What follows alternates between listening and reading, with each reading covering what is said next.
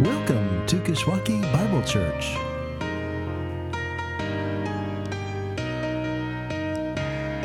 I invite you to turn your Bibles to 1 Corinthians chapter 6.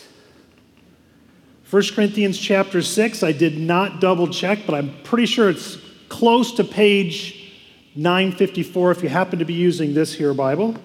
And these Bibles are available. Toward the back there, there's a rack. Encourage you to have a Bible open this morning as we go to God's Word and as we seek to hear from Him today.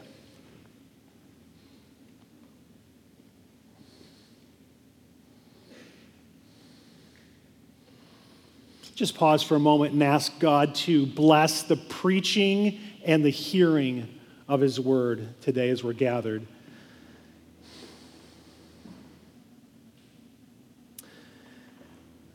God, we are gathered as your people this morning because of the power of the resurrection of Jesus Christ that we sang about. Lord, thank you for this opportunity to behold the wondrous mystery of Jesus Christ crucified, risen from the dead, reigning on high, filling his church with his spirit, sending us out to do the glorious kingdom work that you've called us to. And we pause for a moment to recognize that it is a holy moment to sing in worship, and it is a holy moment to worship through your word. And so, God, we pray that by your Holy Spirit, you would enable us to hear what you are saying through the word this morning. Pray that you'd cause us to behold Jesus, the wonderful mystery, our Lord and Savior, the one who has changed us, who has transformed us, who has washed us, who has sanctified us, who has justified us. Lord, show us Jesus this morning, we pray. In his name. And all God's people said, Amen. Amen.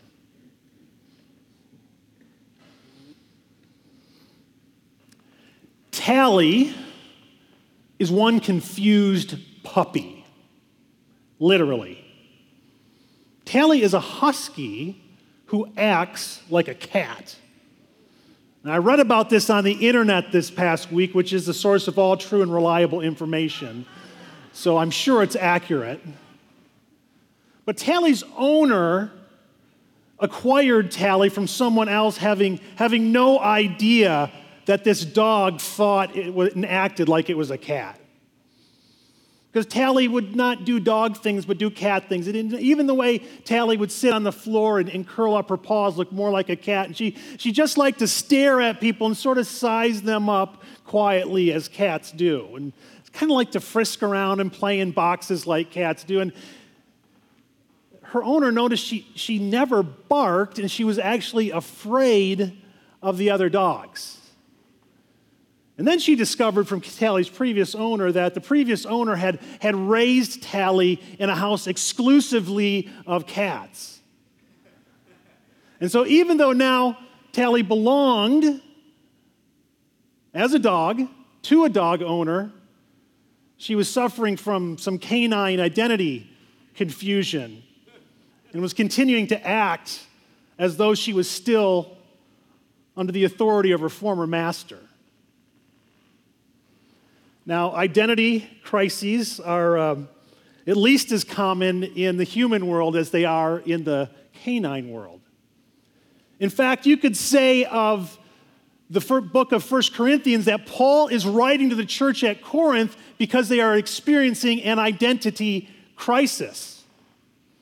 Which is why at the very beginning of the book, you remember, we looked at the first three verses of chapter three, and, and Paul straight on affirms their identity. This is who you are, church at Corinth. You are the church of God. You are those who have been sanctified and set apart in Jesus. You are, you are the saints. You are the holy ones in the land. But like Tally, the Corinthian church kept forgetting who they truly were, their true identity, and they kept, they kept acting as if they were still under the authority of their old master, the, the prince of the power of the air, our adversary. And so Paul is writing this letter in large part to call them back to their new and their true identity in Jesus Christ. And we need to hear that as well, because as followers of Jesus Christ, we can fall into some identity issues as well.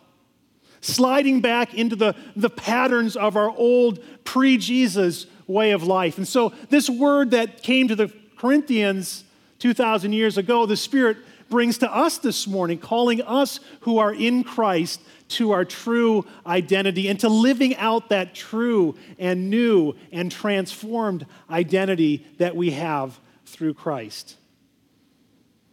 And so let's look at God's word this morning from chapter 6. Let me remind you, first of all, where we are in the flow of the book. We've entered the second major section in, in, chapters 5 and 6. And in this section, Paul is addressing head on with great apostolic authority and also with the great care and compassion of the spiritual father of the Corinthians. He's addressing three issues three major problems in the church. And we, we looked at one of them two weeks ago in terms of a man who was involved in some very ongoing, serious sexual sin that needed to be dealt with by the church community. And today we're looking at the second issue of those three issues. So let's look at verses 1 through 11 of 1 Corinthians chapter 6. This is God's holy word.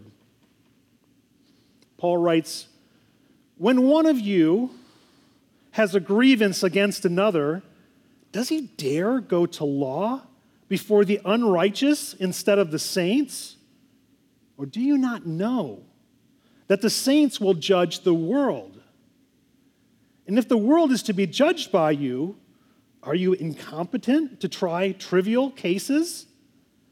Do you not know that we are to judge angels? How much more then matters pertaining to this life? So if you have cases, why do you lay them before those who have no standing in the church? I say this to your shame. Can it be that there is no one among you wise enough to settle a dispute between the brothers? But brother goes to law against brother, and that before unbelievers. To have lawsuits at all with one another is already a defeat for you. Why not rather suffer wrong? Why not rather be defrauded? But you yourselves wrong and defraud, even your own brothers and sisters. Or do you not know that the unrighteous will not inherit the kingdom of God? Do not be deceived. Neither the sexually immoral, nor idolaters, nor adulterers, nor men who practice homosexuality, nor thieves, nor the greedy, nor drunkards, nor revilers, nor swindlers will inherit the kingdom of God. And such were some of you. But you were washed, you were sanctified, you were justified in the name of the Lord Jesus Christ and by the Spirit of our God. Friends, this is God's holy word, and we thank Him for it.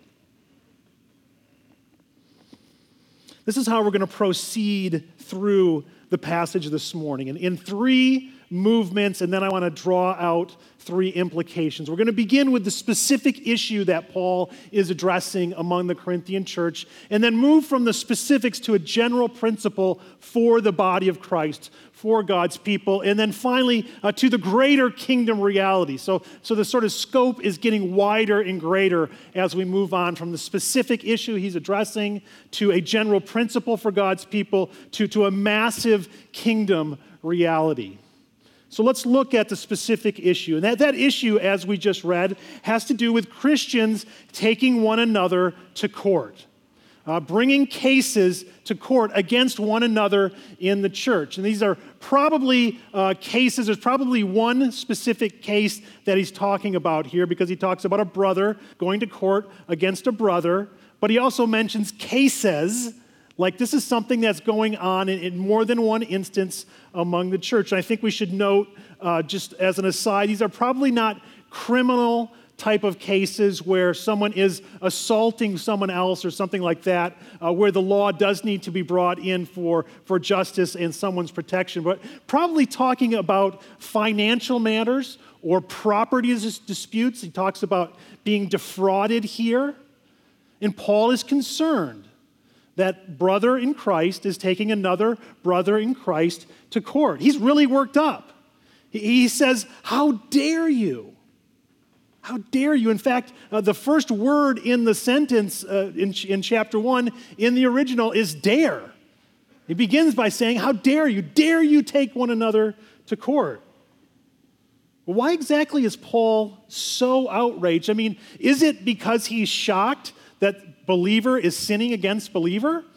Well, as we observed two weeks ago when Paul was dealing with a man caught in continual incestuous sin in the church, uh, there's very little that shocks Paul in terms of sin within the church. He's not, he's not surprised that believers do fall into sin. So he's, he's not shocked that, that this is going on, uh, that there is sin going on, that is, in the church.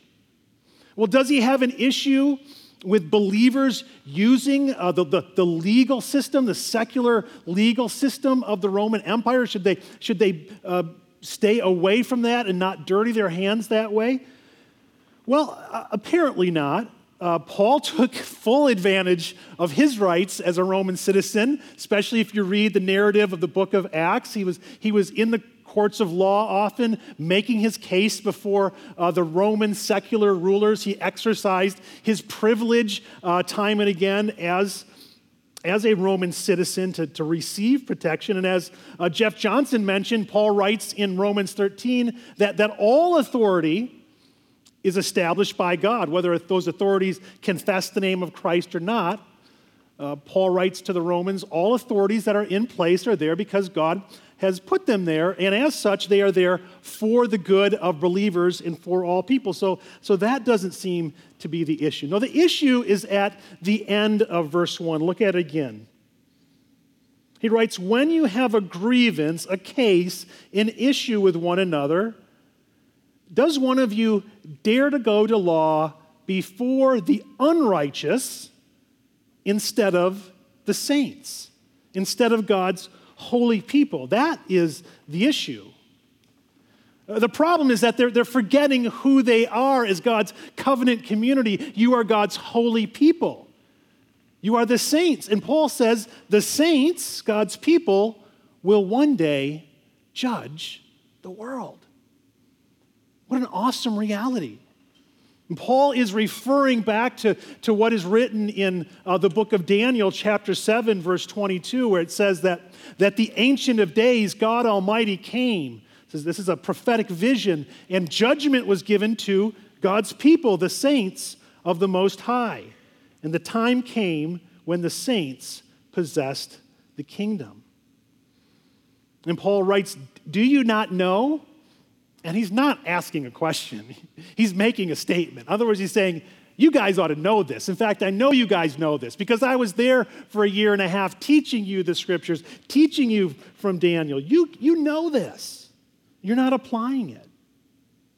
Now, Paul gets even more in their face with it, with an argument from the, from the greater uh, to the lesser in verse 3. He says, One day, we're actually going to judge angels. Now, on the hierarchy of God's created beings, human beings are, are up there. We're above the plant and animal world, but the angels are even above us. And Paul says, You're going to judge angels one day. Couldn't you get a few of you together and be able to make a ruling on things that are, that are more trivial, the, the everyday stuff of life? A, a neat uh, original Greek word behind that uh, bi- biotica or biotica. Maybe you hear the word bio or life in that. The everyday stuff of life. You can't, can't you get believers together and make a judgment on the everyday? You're going to judge angels one day. Can't you ju- make judgments within the church when there are disputes among a brother or a sister? These are the trivial things of everyday life, Paul says. This is the stuff that Jesus warned his disciples in Luke 21 not to allow their hearts to be, to be weighed down upon. This is temporary stuff. You guys need to be able to get it together in this realm. And then Paul really takes a whack at them in verse 5. Notice in verse 5, he brings up wisdom. Oh, yes, they love wisdom in Corinth, don't they? They're big on wisdom. Paul says, Great. Can it be that there's no one among you wise enough to settle a dispute among two Christians? You guys are really into wisdom? Okay, show me the money. Show me that you can take wisdom and apply it in the realm of God's people by settling a dispute among two believers. Paul had said back in chapter 14 that he was writing to them and he was correcting them not in order to shame them. Well, not anymore. now he says, I say this to your shame. You guys actually ought to be ashamed that this is going on in the church. And again, why is it so shameful? Well, taking disputes, Paul says, among Christians and subjecting them to the judge, judgment of those outside the church to, to unbelievers is a terrible witness for the church. And so the specific issue, the specific issue here is that Christians, the church, is going to secular authorities, those in the world, they're not, they're not bad to go to, to use those authorities, but you're settling internal disputes and placing that before those outside the church. Why is that a big deal? Here, Paul gets to the general principle. Why is this a big deal? In verse 7, Paul begins to, to drill down to the heart issues involved and reveals that lawsuits among believers uh, reveal the, the bad fruit of the root problem, which has to do with selfish desires and a lack of love for one another, as well as a lack of love for the world. Paul says the fact that there are lawsuits at all between Christians is already a loss for you. Look at verse 7 again. Uh, the first word in the original in verse 7 is the word already. Paul wants them to know already, already this is a defeat for you. Already this is a loss. And, and there's the word there means total loss, complete defeat. Uh, you guys haven't even gotten out of the locker room, and the game is already lost. Uh, you haven't even made your opening arguments, and you've already lost the case in God's court. In the eternally important realm of relationships within the covenant community, you've already lost big time. notice that the, the apostle is talking here about a specific case among just two individuals in the church. But what he's writing is to the whole, the church body as a whole. In other words, there's a responsibility that, that all of us have for one another. And there's a responsibility that we have as the body corporate for what goes on individually with our brothers and sisters. We all have a responsibility for the fellowship or lack thereof in God's covenant community. In other words, to answer Cain way back in Genesis, you are your brother's keeper. I am my sister's keeper. Paul's going to address that in, in, a more drawn out and full way in chapter 12 when he, he gives this analogy of the human body and says, okay, we're not all the same. We're like different parts of the body, but we are one body. And to bring that analogy forward for, for the thumb to be taking the pinky toe to court, that's a problem. That's not a healthy body. And you have a responsibility not only to the body of Christ, but also to the unbelieving world around you. To display to them an accurate picture of what it, likes, what it looks like to be God's new people in Christ. Christians, you are called to live as God's holy people, Paul writes, even if it costs you. Notice what he says to, to the one who has the complaint, the plaintiff here, the one who has, who has filed suit against his brother in, in verse 7. He says, Listen, why not suffer loss? Why not lose a few bucks? Why not lose a lot of money. Why not be defrauded? See, we all know that money isn't everything, right? We all know that, that relationships are more important than material possessions. Until someone starts messing with our stuff. Until someone starts wanting to take our money and not paying it back. God's word to us this morning says, Are not the relationships within the body and our witness to the world more important than that? Even if you can't get it together and settle things, wouldn't it be better to suffer loss than to communicate to the world an inaccurate picture of who Jesus is and who his new people are? And so, the general principle for the church is that the reputation of Christ Church among the world and our relationships with one another within the Christian community are more important than our financial gain and our financial loss. That's the general principle.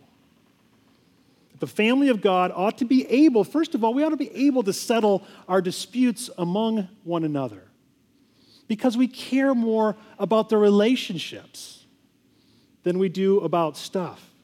And we care more about what the world is seeing as they watch us, and they are watching us. We care more about that than we do about our individual rights. So Paul writes if you feel you've been wronged by a brother or sister in Christ, it's better to suffer loss than to compromise the church's witness to the world. And he says, if you are the one accused of wronging a brother or sister or defrauding them, then you had better do some heavy duty soul searching. Perhaps you're self deceived. Perhaps you think you're a Christian, but the pattern of your life communicates something different. And here we turn to the kingdom reality and as stern a warning as the scripture offers here and in other places to make your calling and election sure. Uh, to look at your own heart and reflect on it. Paul begins that warning in uh, verse 8. The fact that, that it looks like someone at, at least is accused of defrauding another brother in Christ causes him to point to a, a bigger reality, a bigger kingdom truth. Listen, he says, you need to realize that the unrighteous will not inherit the kingdom of God. And then he, he brings full force to that by listing out several sinful patterns. Not just individual sins, but he's talking about the practice of those who are yet on the outside. He, he refers to them as unrighteous. They are not yet justified in Christ. This is very similar to his warning earlier in chapter 5, his warning to the church about the man caught and involved in incest that there is a, is a brother who is naming the name of Christ, but he's not living like a Christian. So he is on, he is on very, very shaky ground. And Paul says the same thing here. People who practice these things will not inherit the kingdom of God. They're, they're, they're revealing their true identity. They won't inherit the kingdom of God. In other words, when Jesus returns, to fully consummate and establish his kingdom in all its perfection, there will not be a place for them. They will be cast outside the kingdom where there is weeping and there is gnashing of teeth and there is eternal destruction. Paul was talking about judgments in this life. That's going to be the eternal judgment and the one that really matters. Says, folks who, who live this way, they, they might attend church, uh, they, they, they may have made a profession of faith, but their life is characterized by unrighteous practices of, of the culture at large. They are, in fact, still outside the kingdom. And I think we need to, to be reminded of these lifestyles that Paul points to here that will not inherit the kingdom of God. He says, those who are sexually immoral, those who, who practice the sexual ethics of the world, those who are idolaters, uh, those whose hearts worship and are drawn to something other than the living God, living for something other than their Creator. Those who are adulterers, who, who do not respect marriage. In Paul's day, uh, adultery was, was the common practice, especially uh, for men. They weren't expected to be faithful in marriage. Paul says if that is your lifestyle, you are indicating that you are yet outside the kingdom.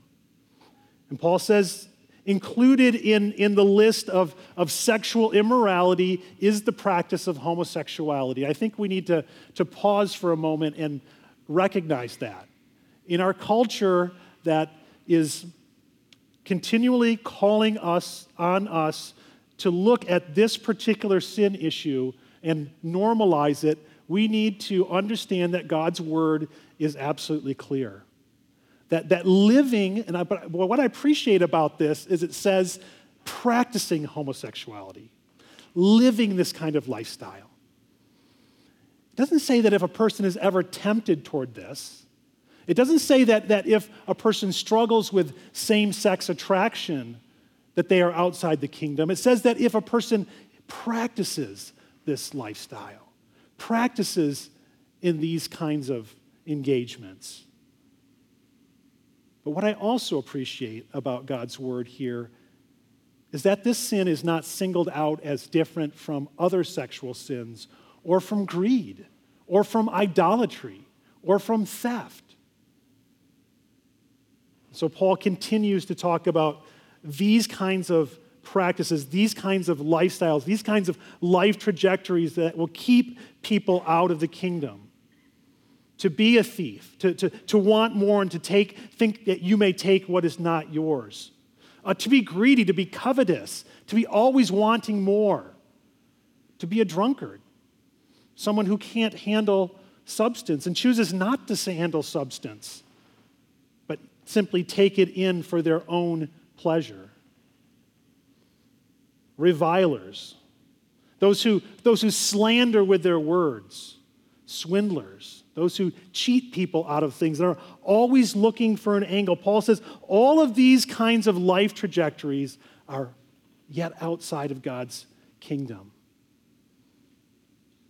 And his warning is if this is the path of your life, then don't be deceived.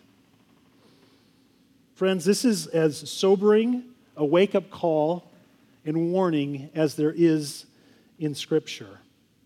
It is meant to arrest, it was meant to arrest the Corinthians' attention. It is meant to arrest our attention and to wake us up to the reality and to wake us up, most of all, to our true identity.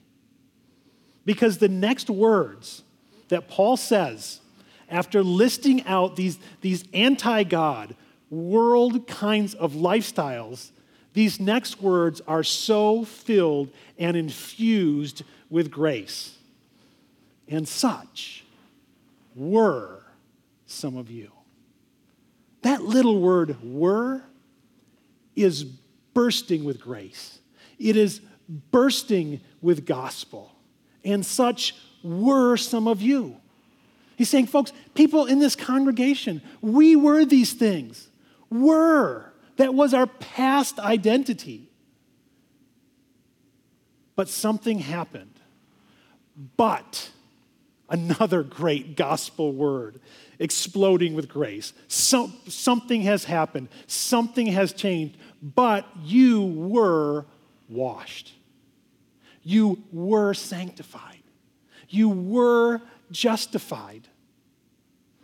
That beautiful word were indicates that somebody else did these things to you and for you.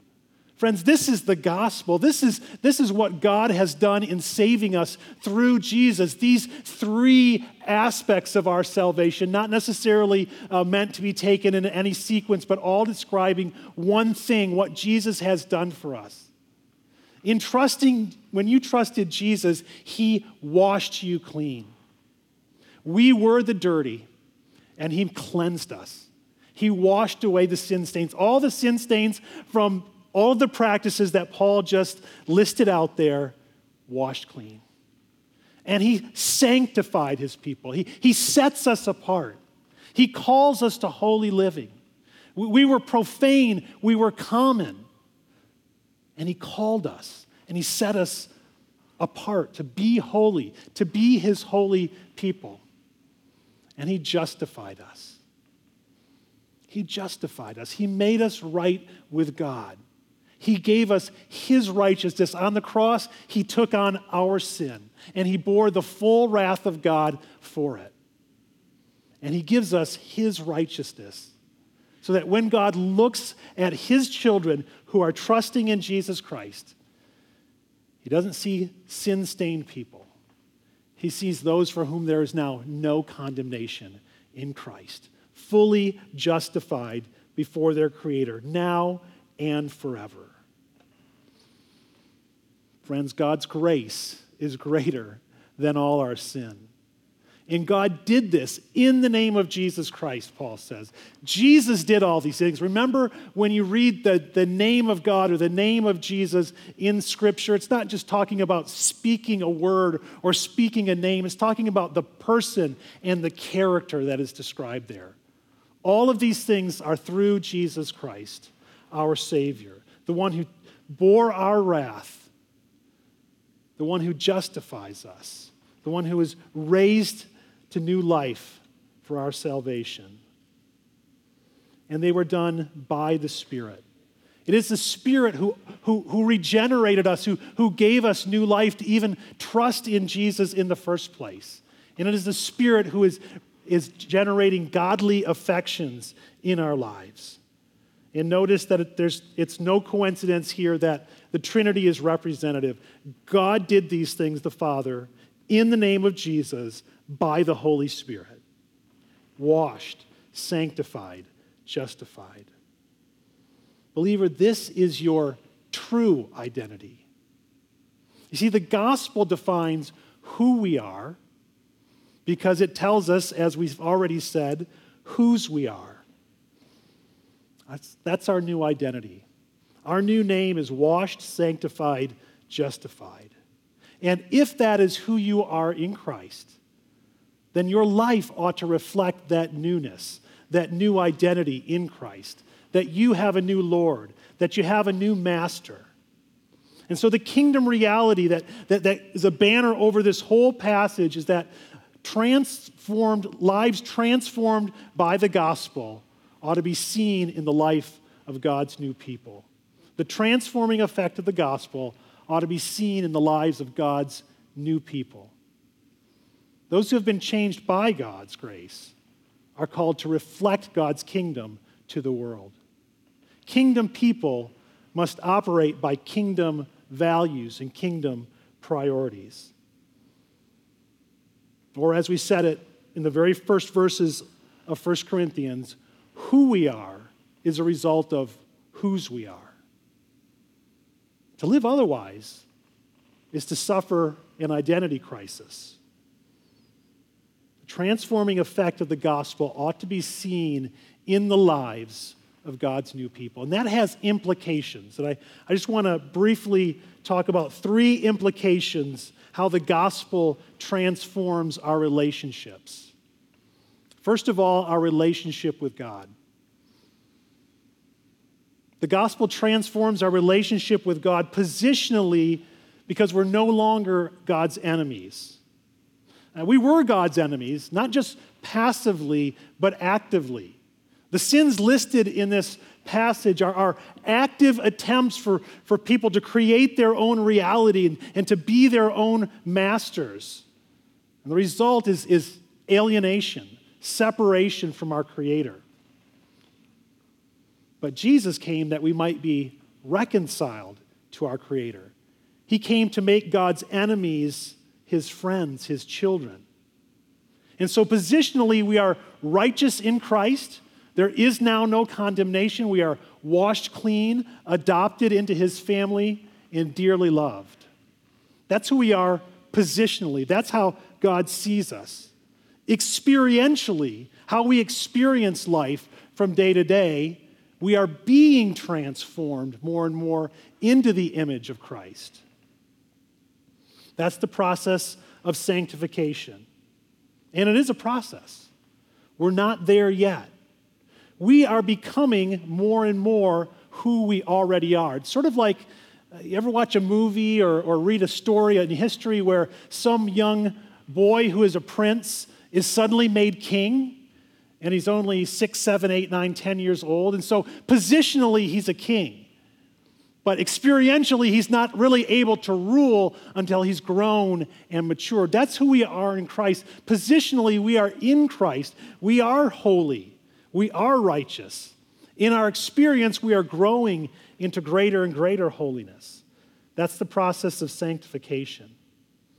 I think this passage has wonderful implications for how we pursue the Christian life, for how we pursue obedience. How we pursue holiness. That we not pursue it as debtors, as if we owe God something. I mean, do we owe God anything? Do we owe God anything? Yeah. What do we owe God? We go owe God everything. I mean, we literally owe God everything. And yet, to obey God as if we were paying Him back that's a guilt motivated kind of obedience. And it's an affront to God's grace, as if we could pay him back. We also are called and are not called to obey God or to pursue sanctification in a what I like to call a, a Nike sort of format or fashion. Just do it. Just pull yourself up by your bootstraps and engage your willpower and be obedient. You know, there are lots of religions in the world where people can be very obedient and very moral. I have very moral Mormon friends whose morality sometimes, maybe many times, outshines my own. Muslims can discipline themselves to pray seven times a day. They can discipline themselves to abstain from alcohol. All kinds of religions can discipline themselves. That's sheer willpower. No, the motivation that we see for obedience in this passage is 100% gospel. You were that. You have been sanctified. You have a new identity in Christ. There's no condemnation for you, so now live that out. In the joy of reveling in the gospel, all that God has done for you. The, the gospel tells us that that's the sin that you keep falling into has already fully been paid by Jesus, by his precious blood. His blood has washed you clean. And that is how your heavenly Father sees you. So now, Christian, embrace holiness. He has given you his spirit so that you have the power not to sin. So embrace the joy of living out the values of your Father's kingdom. Gospel motivated obedience. Secondly, the gospel motivation here has implications for our relationships with one another. The spiritual growth of your brother or your sister in Christ, my brother and sister in Christ, needs to become a ruling priority in our relationships with one another. Nothing is more important than seeing my brother or my sister grow closer to Jesus, which means that when we have conflicts and disagreements with one another, Our relationships are more important than our rights, more important than winning the argument. In his very helpful book, which I noticed there are three copies of back there, uh, The Peacemaker by Ken Sande, he gives an analogy of how we often view conflict. He talks about a hike he was on with three friends. And they were in a wooded and mountainous area, and they had to cross a stream that had become a raging river with the spring thaw. And as, as each of them and they together looked at the challenge in front of them, uh, they each viewed the stream in a different way. One saw it as a dangerous obstacle, and, and they were afraid to even attempt to cross. Another saw the stream as a means to show how tough he was, and he was willing to take risks to conquer and to win. But a couple of the friends saw the stream as an interesting challenge. And so they were willing to work together and to figure out a way to get across this obstacle safely and for everyone's well being. Sande writes I've found that people look at conflict in much the same way that my friends and I viewed that stream.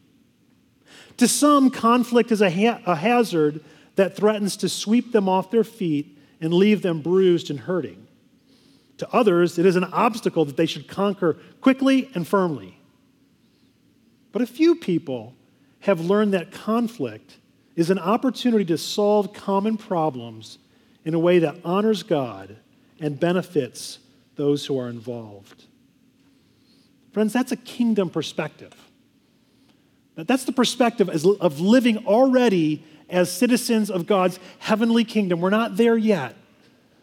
But through Jesus, we're embracing the values of his new kingdom and we're beginning to live that out as God's new people. Finally, there are implications here for our relationship with the world. First of all, we have a responsibility toward the people of this world, a responsibility to represent King Jesus well in opportunities like serving the police force. We have a responsibility to, to, to be an attractive alternative for, quite frankly, the, the, the dog eat dog social Darwinism of our world. The church should look very different than what people experience every day.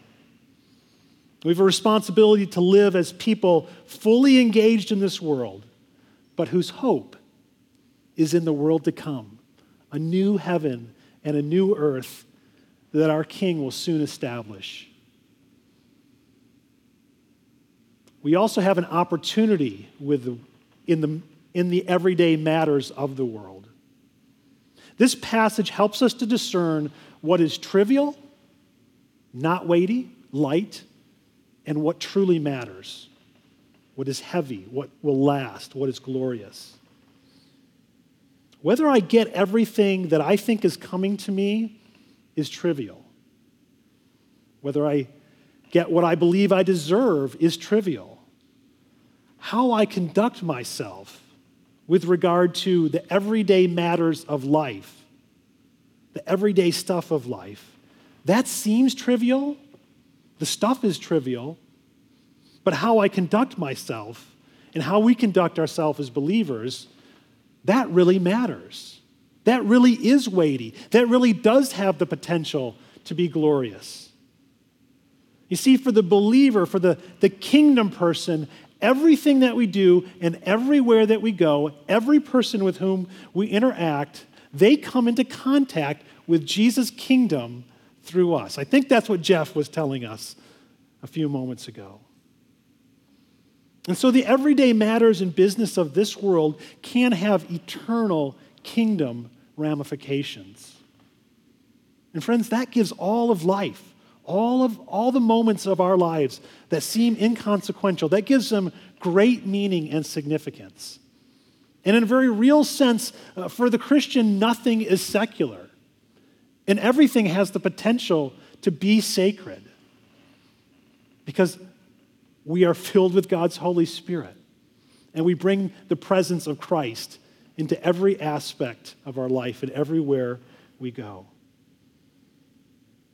This reality has the power to transform all of life Because the transforming effect of the gospel ought to be seen in, in all of life, in every little portion of our life. We have these momentary times of identity crisis. When, when we begin to, to live as if we're still under the old master. And God's word to us this morning today is to come back to the truth of the gospel. Come back to that, that gospel infused word, were. That's who you were. But you were washed, you were sanctified, you were justified. That is your true and new identity in Christ. Amen. Let's pray.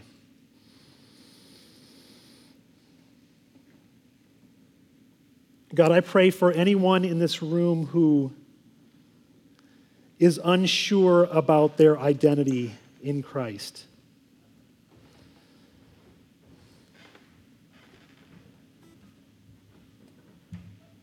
Pray, God, I pray that you would open the eyes of their heart to the marvelous grace of their loving Lord Jesus Christ. And that they would know right now that you are completely able to wash them clean of the sin that stains their life. And you are completely able to set them apart as one of your holy children. And because of the atoning death of Jesus Christ, you are completely able to justify them, that they might be righteous in your sight. God, I pray that you would grant repentance. And I pray that if there's anyone in this room who does not know Jesus, is unsure of their identity in Him, that they would turn from their sin and look to Jesus in, in faith, confessing their sin, looking to His death as the full payment for their sin